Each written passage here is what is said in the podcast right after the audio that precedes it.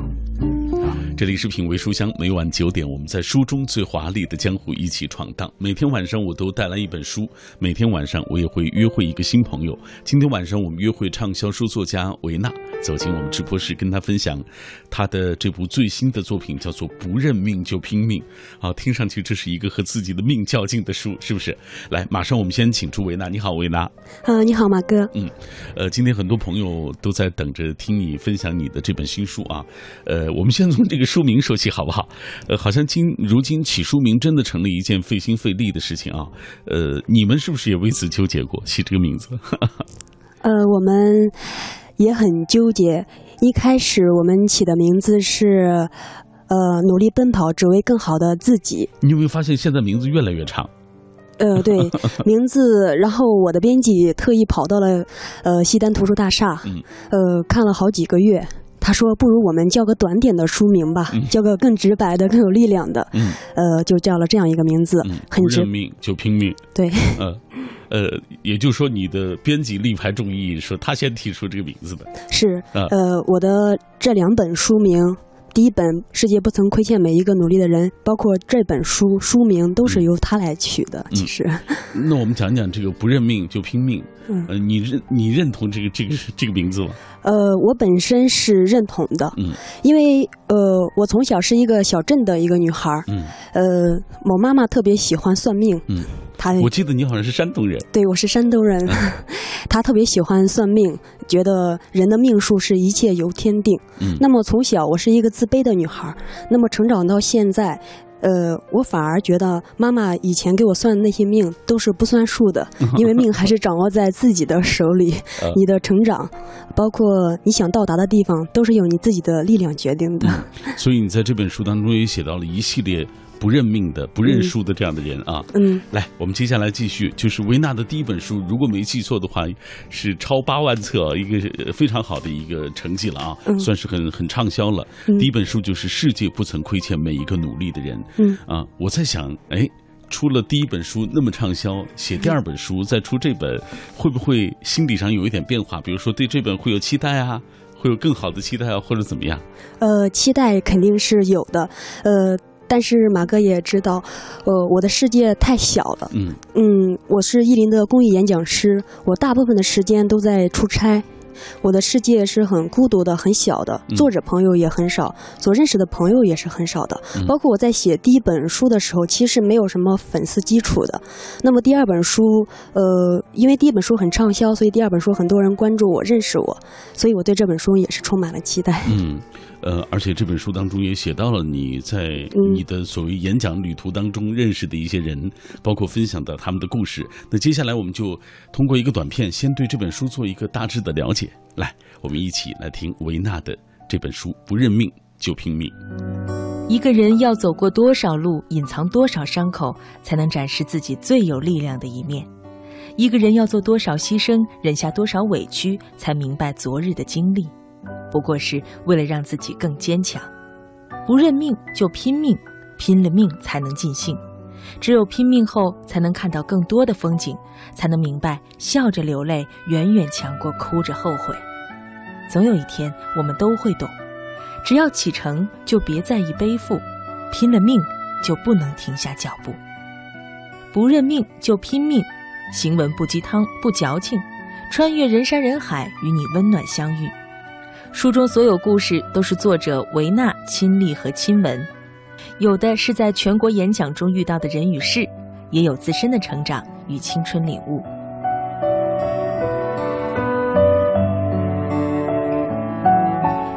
透过这个短片，我们听到了维纳在这本书当中所写到的那些人、那些事，但是具体还是要来听一听维纳讲一讲这本书啊，分成了几个章节，然后把这些人物的故事，啊，放在这几个章节当中为我们呈现啊，来讲一讲写到了什么。好的，呃，马哥，这本书大概是分成了七个章节，呃，有我在演讲中遇见的一些人和事，呃，也有我自身的一些成长，呃。从做作者开始，这两三年是我成长变化非常快的一年，因为我面临了很多的选择，也面临了呃很多的诱惑。嗯。那么往下的章节也有写到爱情，我对爱情的一些看法，还有我对一些呃人生的期待，这样有七个章节。嗯。这样七个章节。嗯。呃，其实这其中我看你写到爱情，嗯，写到成长，嗯，写到。自己在这个过程当中的一些挫折啊、挣扎，就这种体会、青春等等啊，呃，应该说它是涵盖了年轻人在生活的道路上。其实你也是年轻人嘛啊，就是哎对，所以就是你在生活的路上遇到一些问题，方方面面的，在这个书当中都会遇到。嗯，今天我们也有很多朋友在跟我们节目保持同步，大家也会遇到就是各种各样的问题，大家也会分享属于自己之所以走到现在啊，大家可能做出了哪些努。努力等等，我们在讲述的过程当中也会随时来关注大家的留言。这样，接下来你就给我们讲几个故事吧。嗯，好的。呃，我在记忆最深的是我去宁夏去做演讲。呃，那儿的学校很漂亮，但是那儿的孩子他们阅读的书很少。呃，我我就是。提了一个问题，我说有没有一个孩子愿意站起来和我们所有人分享你最喜欢的一本书？嗯，这是在角落里站起来一个男孩，他说：“老师，我可以给你讲一个故事吗？我读书不多。”嗯，他站起来的时候，很多人都在嘲笑他。大家都嘲笑他，他给我讲了这样一个故事。他说：“老师，你相信吗？在我七岁之前，我没有见过镜子，因为我的妈妈很早就去世了。我的爸爸在深圳打工，我跟着奶奶一起长大。那么，我看到第一次看到镜子的时候，我落荒落荒而逃。他说：‘老师，像我这样一个学生，小学生，我的命运就是这样安排了。我还有可能获得想去远方看一看这种机会吗？’他这样告诉我的时候。”呃，几乎所有的同学都在嘲笑他，由此可以看出这是一个很自卑的男孩。那么那一刻，我却流泪了。就是我在想想，咱们身边很多人，大学生都在叫我很迷茫，包括我们一些职场人都说我很累。嗯，那么引起我的思考，就觉得我们的迷茫是由于我们自己造成的，因为毕竟我们不像那个男孩一样，他在人命运的安排之下，有可能他挣扎或者是无力的。那种感觉，所以他让我泪流满面。那么，我们至少是我们的努力能让自己看到一种方向，我们能让自己说“我敢”，有这个机会说“我敢”，对，就是这样一个感受。嗯，你看，这样的话就是从维纳啊，因为他亲眼见过那个孩子，嗯。亲耳听到他讲这段故事，他也把这样的一段经历写到他的书当中啊，的确是，呃，当你打开这本书看到这样的故事的时候，你会觉得特别的感动。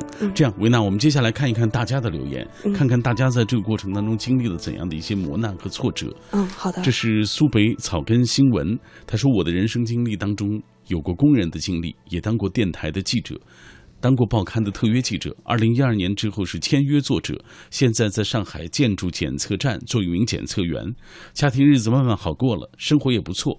呃，这个人生，突然我就觉得，哦，我还有什么不满足的呢？就是我经过自己的努力，一步步走到现在，我是觉得每一步我都有收获，有成长。你看，呃，风信子的花语阿姨她说，尝过苦，出过力，受过委屈，也吞过眼泪。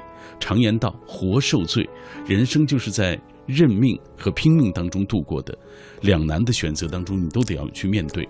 但是也正是这样的经历，让我活得有滋有味儿。这一代人，嗯，这是一个，嗯。将近七十岁的阿姨哦，写的真好，满头白发，这是有生活经历的人才能写出这样的文字，写的非常好。来，欢乐真人他说，为了成为一个有知识、有文化的人，我努力考上大学；为了不过那种早九晚五、日复一日、年复一年的单调生活，我读了研究生；为了有一间安静的书房，我又努力赚钱，自己买了房。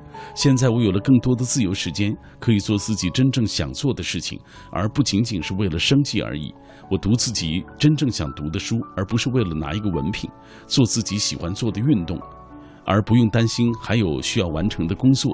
人最后过上的就是你想过的生活，就看你为你这个想过的生活付出多少努力。在这本书当中，你写到一篇，就是美好的生活不会凭空而来啊。那篇稍后我们也会给大家来播放啊，因为我也自己读了这篇文字。我们再来看天空甲板，他说在我们潮汕平原。啊，算得上最流行的一句话就是“三分天注定，七分靠打拼”。嗯，咱们都听过那首歌，对，爱拼才会赢，爱拼才会赢。哎，对，呃，你看说多好，雨季痕，他说摊开手掌心，你会发现命运的纹理清晰可见。你看，命运都已经掌握在你自己的手上了，为什么还要认命呢？曾经以为看到的天空只有那么大，后来才知道天外有人啊，这个。天呃呃，山外有山，天外有人啊！这个永远不要束缚住自己的事业，命运一定会到达你想要到达的那个高度。大家他们写的比我写的好，大家说的都很好，就是这些东西都是发自内心的。是，来，我们继续再看一个人生四驿站，说高三那段时间里。嗯，是我这辈子也忘不了的一段岁月。每天三点一线，穿梭在宿舍、食堂、教室，每天和舍友第一个去教学楼。每晚楼管啊赶着我们，我们俩才出来。呃，整栋宿舍我们俩睡得最迟了，起得也最早。苦心人天不负，终于我们都实现了自己的一本梦想啊！在那个不好的那个高中当中，他们俩实现了一本的梦想啊。成绩出来，楼管阿姨、老师都夸赞我们两个。你看，有付出才会有收获。原来我们所走过的每一步都是努力换来的。这让我想起来，我的高三也是这样度过的。啊，你的高三怎么样？因为我是一个学美术的学生，那么高三我是，呃，从高一开始我没有过过周六周日，没有过过假期。嗯，从周一到周五是上课。周六到周日，还有平时节假日的时间，我都去学画画。嗯，是这样度过了的。这就难怪后来维娜是读了广告专业 啊。所以在这本书当中，我觉得，哎，维娜你自己这个，我不知道，就是对于这其中的画，你是怎么看的？嗯，呃，很漂亮，这些画都怎么来的？给大家讲一讲这书里的画。呃，就是我在去写这些画的时候，就是。我自己本身是学艺术的，嗯，那么我在去做演讲的时候，或者在写作的时候，很多人也也有给我一些评评论。我我不是一个呃毒舌作者，对，也我本身也不是特别理性或者是偏执的一个人，我相对是很温和的、很感性的这样这样一个。从你的书当中能看出来。呃，包括包括马哥，你看这本书，嗯，我也特意找了一个美院的学弟。帮我画了八十多张插画，嗯，呃，然后又从中间选了五十多张，呃，这本书我期待的这种不认命就拼命，不是说，呃，我希望大家一嗯不顾一切的往前冲，但是在这个冲的过程中，我还特别期待能像我这本书一样，能够保持一种美好的心境，嗯，能够欣赏到这种。艺术的世界，想把这种美好的世界展现给大家，嗯，就是这样一种情怀在在嗯在里边。所以，当大家打开这本书的时候，你会发现非常的美好，而且 它的色彩非常艳丽，给人有希望、有美好的一种感觉，很明朗啊。来，我们接下来要透过一个短片，我们进一步来了解一下维纳。维纳，新锐作者，著有畅销书《世界不曾亏欠每一个努力的人》，西南交通大学广告系毕业。二更食堂专栏作者，意林公益演讲师，他用感性的笔触描写了理性的世界，温暖而不失冷静，文艺又不失优雅。他的文章在各大公众号被广泛传播，多见于人民日报、十点读书、二更食堂等公众号，温暖鼓舞了众多逆风奔跑的勇敢者。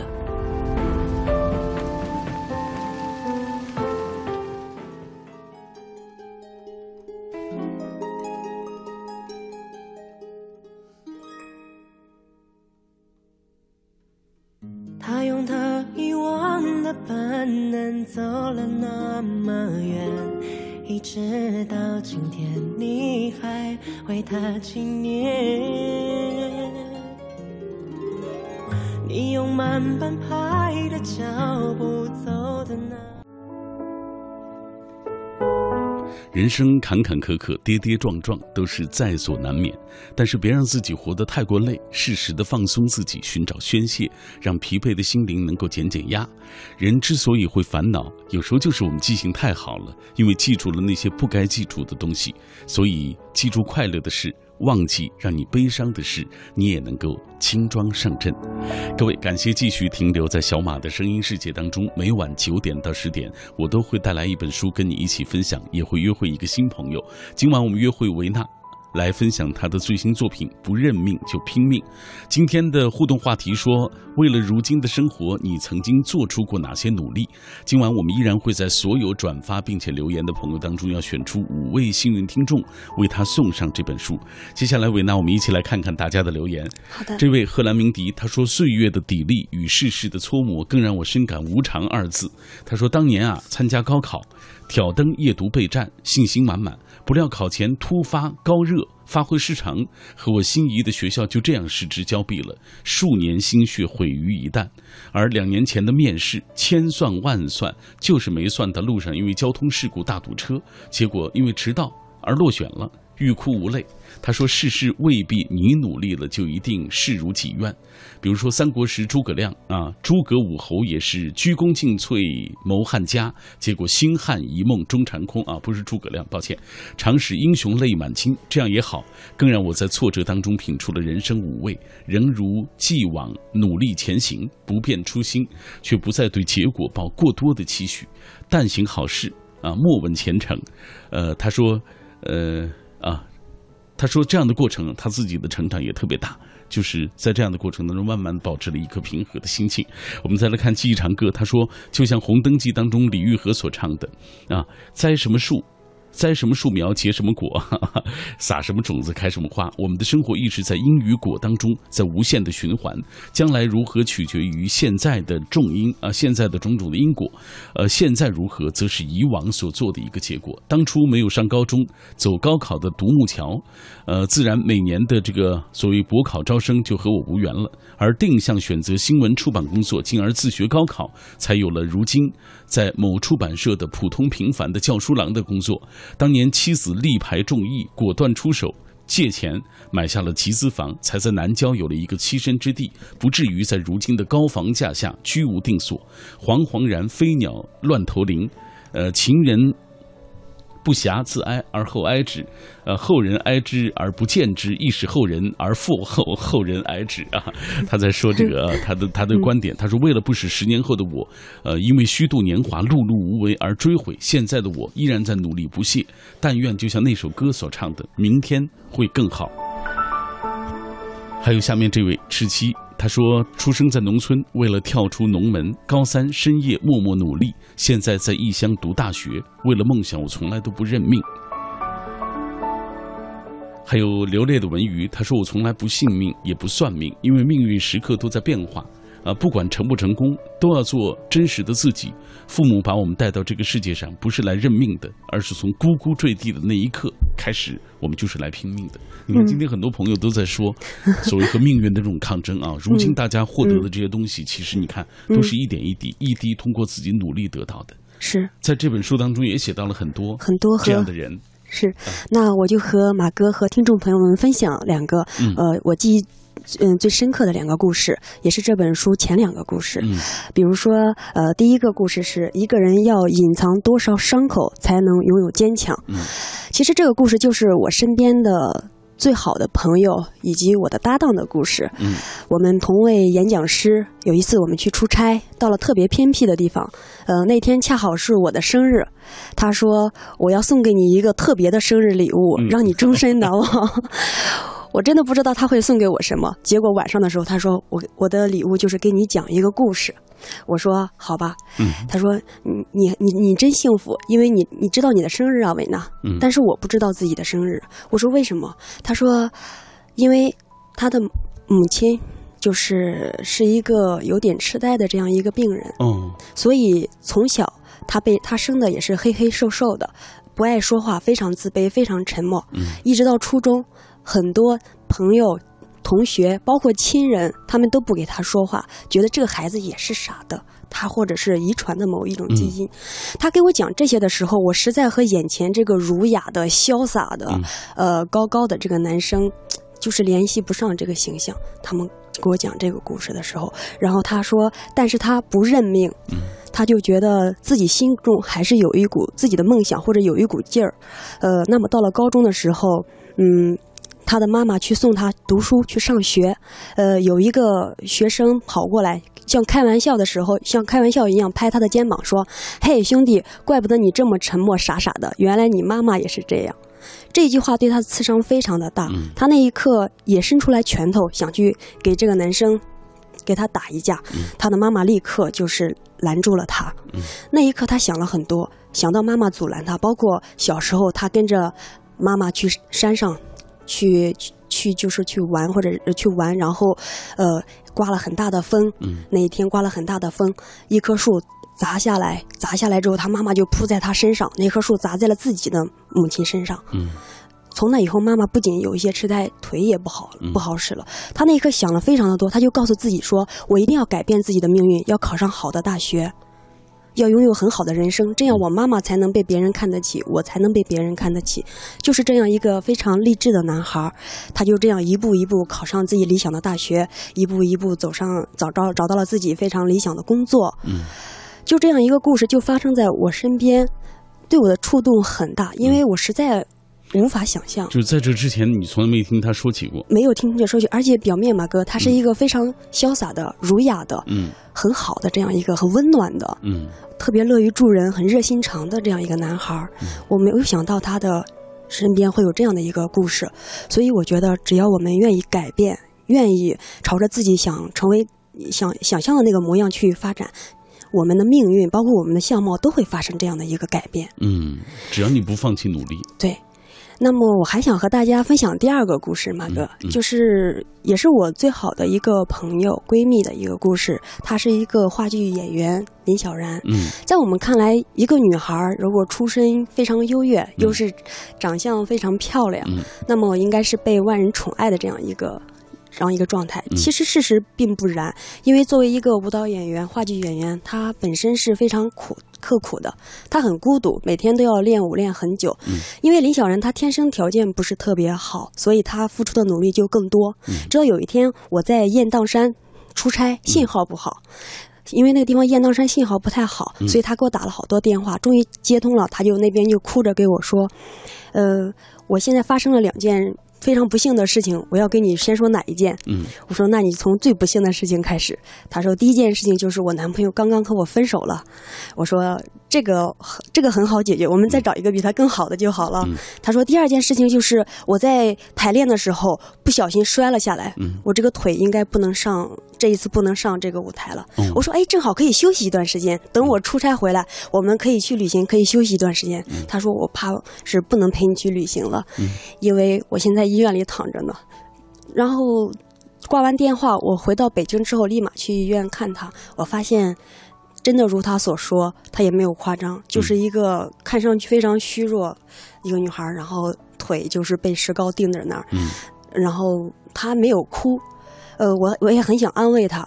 那一刻，我我想的就是，人大概在非常悲伤、非常忧伤的情况下，是不会流泪，甚至是不会诉苦的这样一个状态。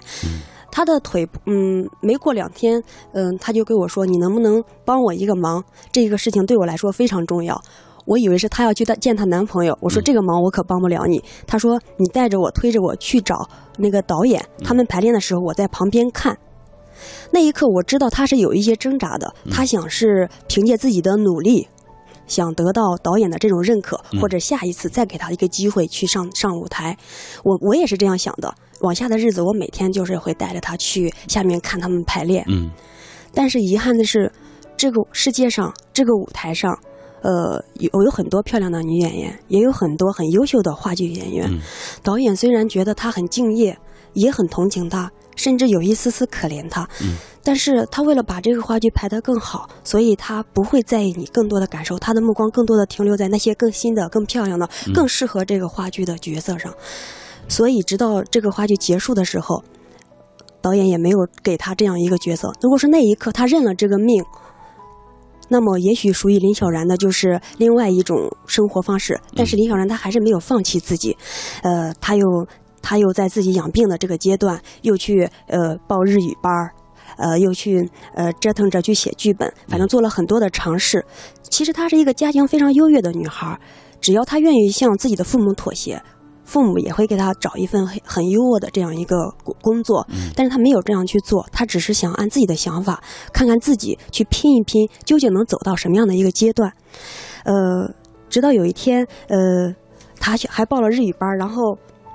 有一天呢，他就对我说，他就说我好像是不行了，嗯，就是说我报了日语班去学日语，我我呢还就是去考研究生，但是我还去面试各种角色，但是都没有什么希望，考研失败了，然后日语也学不好，还有就是没有导演来联系他，这个时候他的人生非常的灰暗，他说我是不是应该妥协这个命运了，嗯，或者我应该回家了。或者是我应该回到父母的怀抱之中，听他们的话，不要再折腾了。女孩子还是不要太任性。就在他放弃的时候，就在他一个人拿着这个银行卡，看着那个银行卡里面的九十八块钱取不出来的时候，他是很沮丧的。那一刻，他就给我告别。我也觉得他是应该放弃了。然后我们俩还吃了散伙饭，结果第二天就有好消息来了。哦。他就说：“呃，维娜，好消息来了。”我说：“什么？”他说：“嗯，有一个，有一个就是剧组要找我说我特别适合呃他们那里面的一个角色，而且呃，我说为什么？他说因为我会一些日语，然后我这个还有一定的呃场记的功夫，然后。”再说我长得也漂亮，就这样他就得到了这个角色。所以有的时候人生我觉得就是跌宕起伏的，你永远不知道下一步给你的礼物是什么。其实你看他之所以获得这个机会，都是因为他做了一些相关的准备。对，对，而且之前的那种挫折只是对他的一种考验。嗯，呃，包括我自己在内也有这样的一种体会，就是好多事情把它当成一种经历，不要带着负担去做一些事情，因为人生就是负重而行。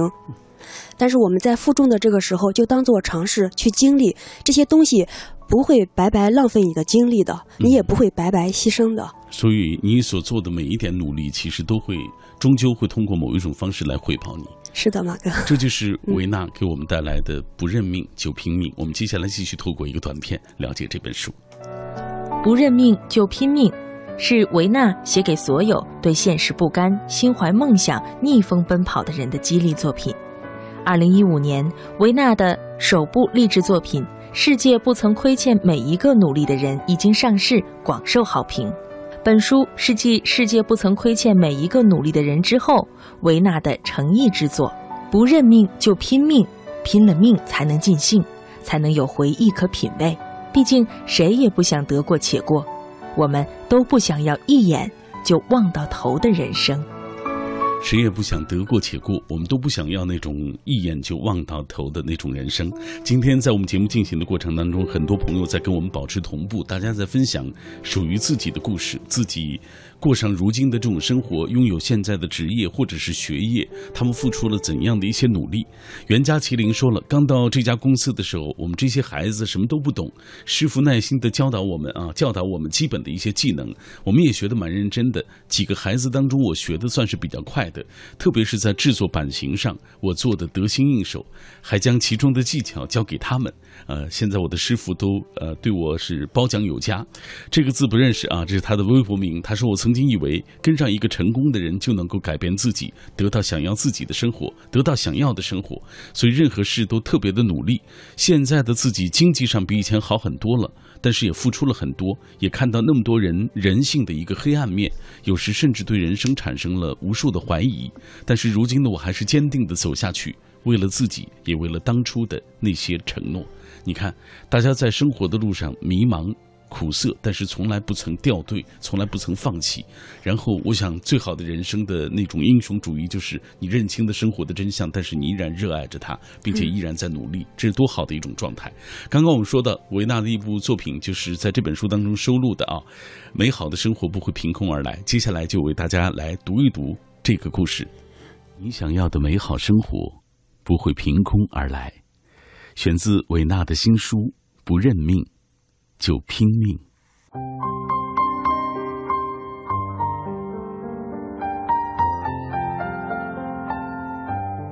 前几年，某一天工作结束，望着外面大雨滂沱，想辞职的念头再次袭来。在公司旁边的咖啡店里，我遇见了公司的总监，他正坐在落地窗前看书呢。这么多年来，对他的印象就是，每一次遇见他时，他都在看书学习。一直以来，他都是我们的榜样。公司每一个人都很喜欢和他交流，说说心里话。我告诉他自己想辞职，在这个公司待了三年，觉得没有什么成长的空间，也觉得有些疲惫、茫然，找不到方向。他问我，还记得当初进公司时的初心吗？面试你的时候，你说过的那些愿望，都实现了吗？我记得当时自己野心勃勃的说过，我要成为更好的自己。他说这个愿望太过模糊。你得具体一些，再思考一下。我清晰的记得当时自己说，希望三五年后自己晋升、加薪、出书，读完北京电影学院文学系的在职研究生。经他提醒，我才发现自己实现了前面三个计划，但是读研的计划却是一拖再拖。总监问我，有没有想过更酷一点的生活？我说。想过，但仔细想想都很难实现。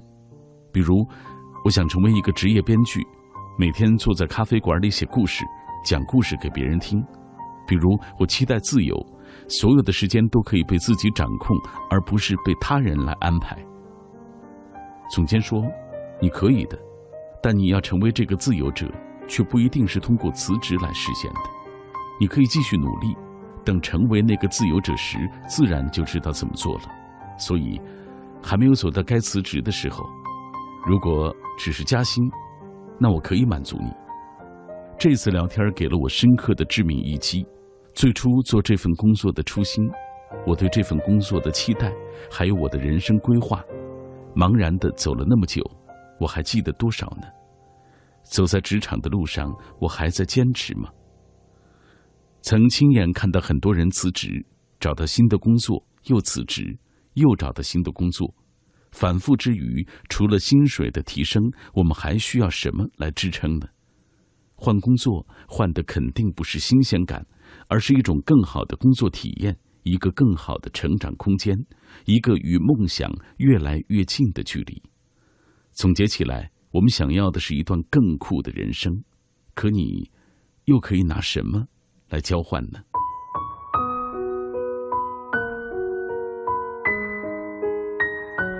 我的这个总监毕业于清华美院建筑系，后来又前往法国读研究生，毕业之后回国跟随老板创业，身居创意总监一职。只看他的履历，会觉得他无限光彩。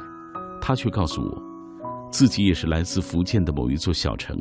为了交换今天的人生，自己走过的茫茫黑暗都能连成一片天，下一场雨了。现在最令他记忆深刻的，就是去法国读研的那几年，很多个雨夜，他被困在机场无法回家，窗外空空荡荡的机坪，偶尔轰鸣飞过的飞机，仿佛都和自己无关。足足三年，他觉得自己是被隔离的，被这人群，被这城市。背着世界，法国在我们的心中是浪漫、是慵懒、是艺术的故乡，可在他眼中只有满满的忧伤和失落。一些同学来了，一些同学又逃走了，可三年后他还站在这个国度。他收获了据说很难拿到的美院的毕业证，还可以说一口流利的法语。法国在他看来，走过的每一个人都幸福满满。街头鲜花映照的温馨，也不过是异乡的冷漠。这里的一切都不是他的想象，但是他却一步步的走下来了，因为他明白，为了自由的生活，他注定要拿不自由的状态去交换。所以一路走来，他并没有当逃兵。毕业之后，他选择回国创业。每一次面试时，都会问对方的梦想是什么，三年后想做什么。五年的规划是什么？为了得到这些，愿意拿什么来交换？理想这个词大概是被说烂了。面试者面对这个问题，有回答很认真的，也有敷衍了事的。但是他总会认真的倾听，甚至会告诉别人怎么去做、去实现。但交谈的最后，他一定会强调：拿你辛苦的生活去交换梦想吧。现在看不出来，以后。会觉得很值。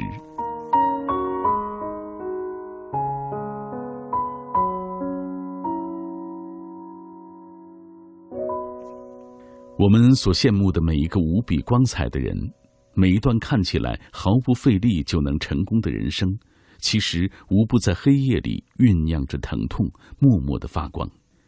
每一个你，有梦想也好，没有也罢，不妨问问自己：你愿意拿多少努力来交换看起来你所想要的人生呢？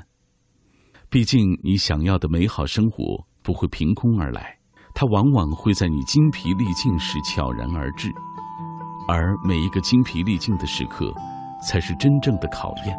它是难熬的，而且是难以走过的。有人说，生活是一个盒子，无论大或小，总装满了故事。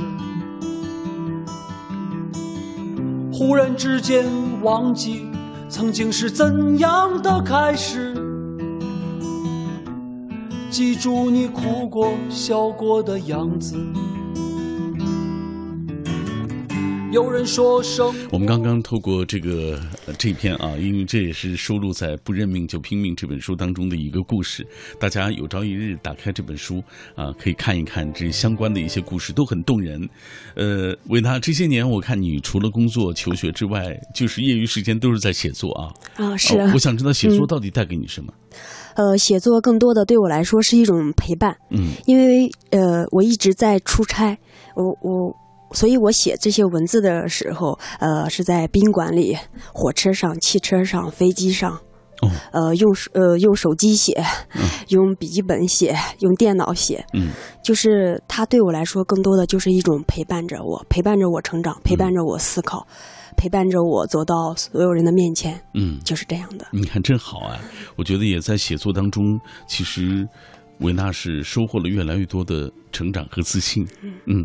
哎，呃，你知道这两年出了很多年轻的作者啊，有人觉得这些年轻人写出了年轻人的心声，有人嗤之以鼻。你自己作为一个写作者，怎么看这个事情？呃，我自己觉得这是一个时代的一种记录吧。我们现在的作者就要用自己的笔去记录就好了。比如说有一次我在飞机上看到我隔壁的人在看我的书，我就很想给他打个招呼，但是呃，因为我们在一起在等飞机嘛，然后他接到一个电话，他就给这个人说：“祝你，你不是以以前说的要嫁给我吗？怎么嫁给别人了？”然后就是用调侃的语气说完，说完之后他泪流满面，泪流满面之后他又翻开我的书，在那儿标一些话，呃，然后又合上了书。那一刻，我觉得。这就是我写作的意义。嗯，好了，今天节目就到这里，谢谢维娜做客我的节目，也感谢听众朋友收听今晚的品味书香，我们明晚再会。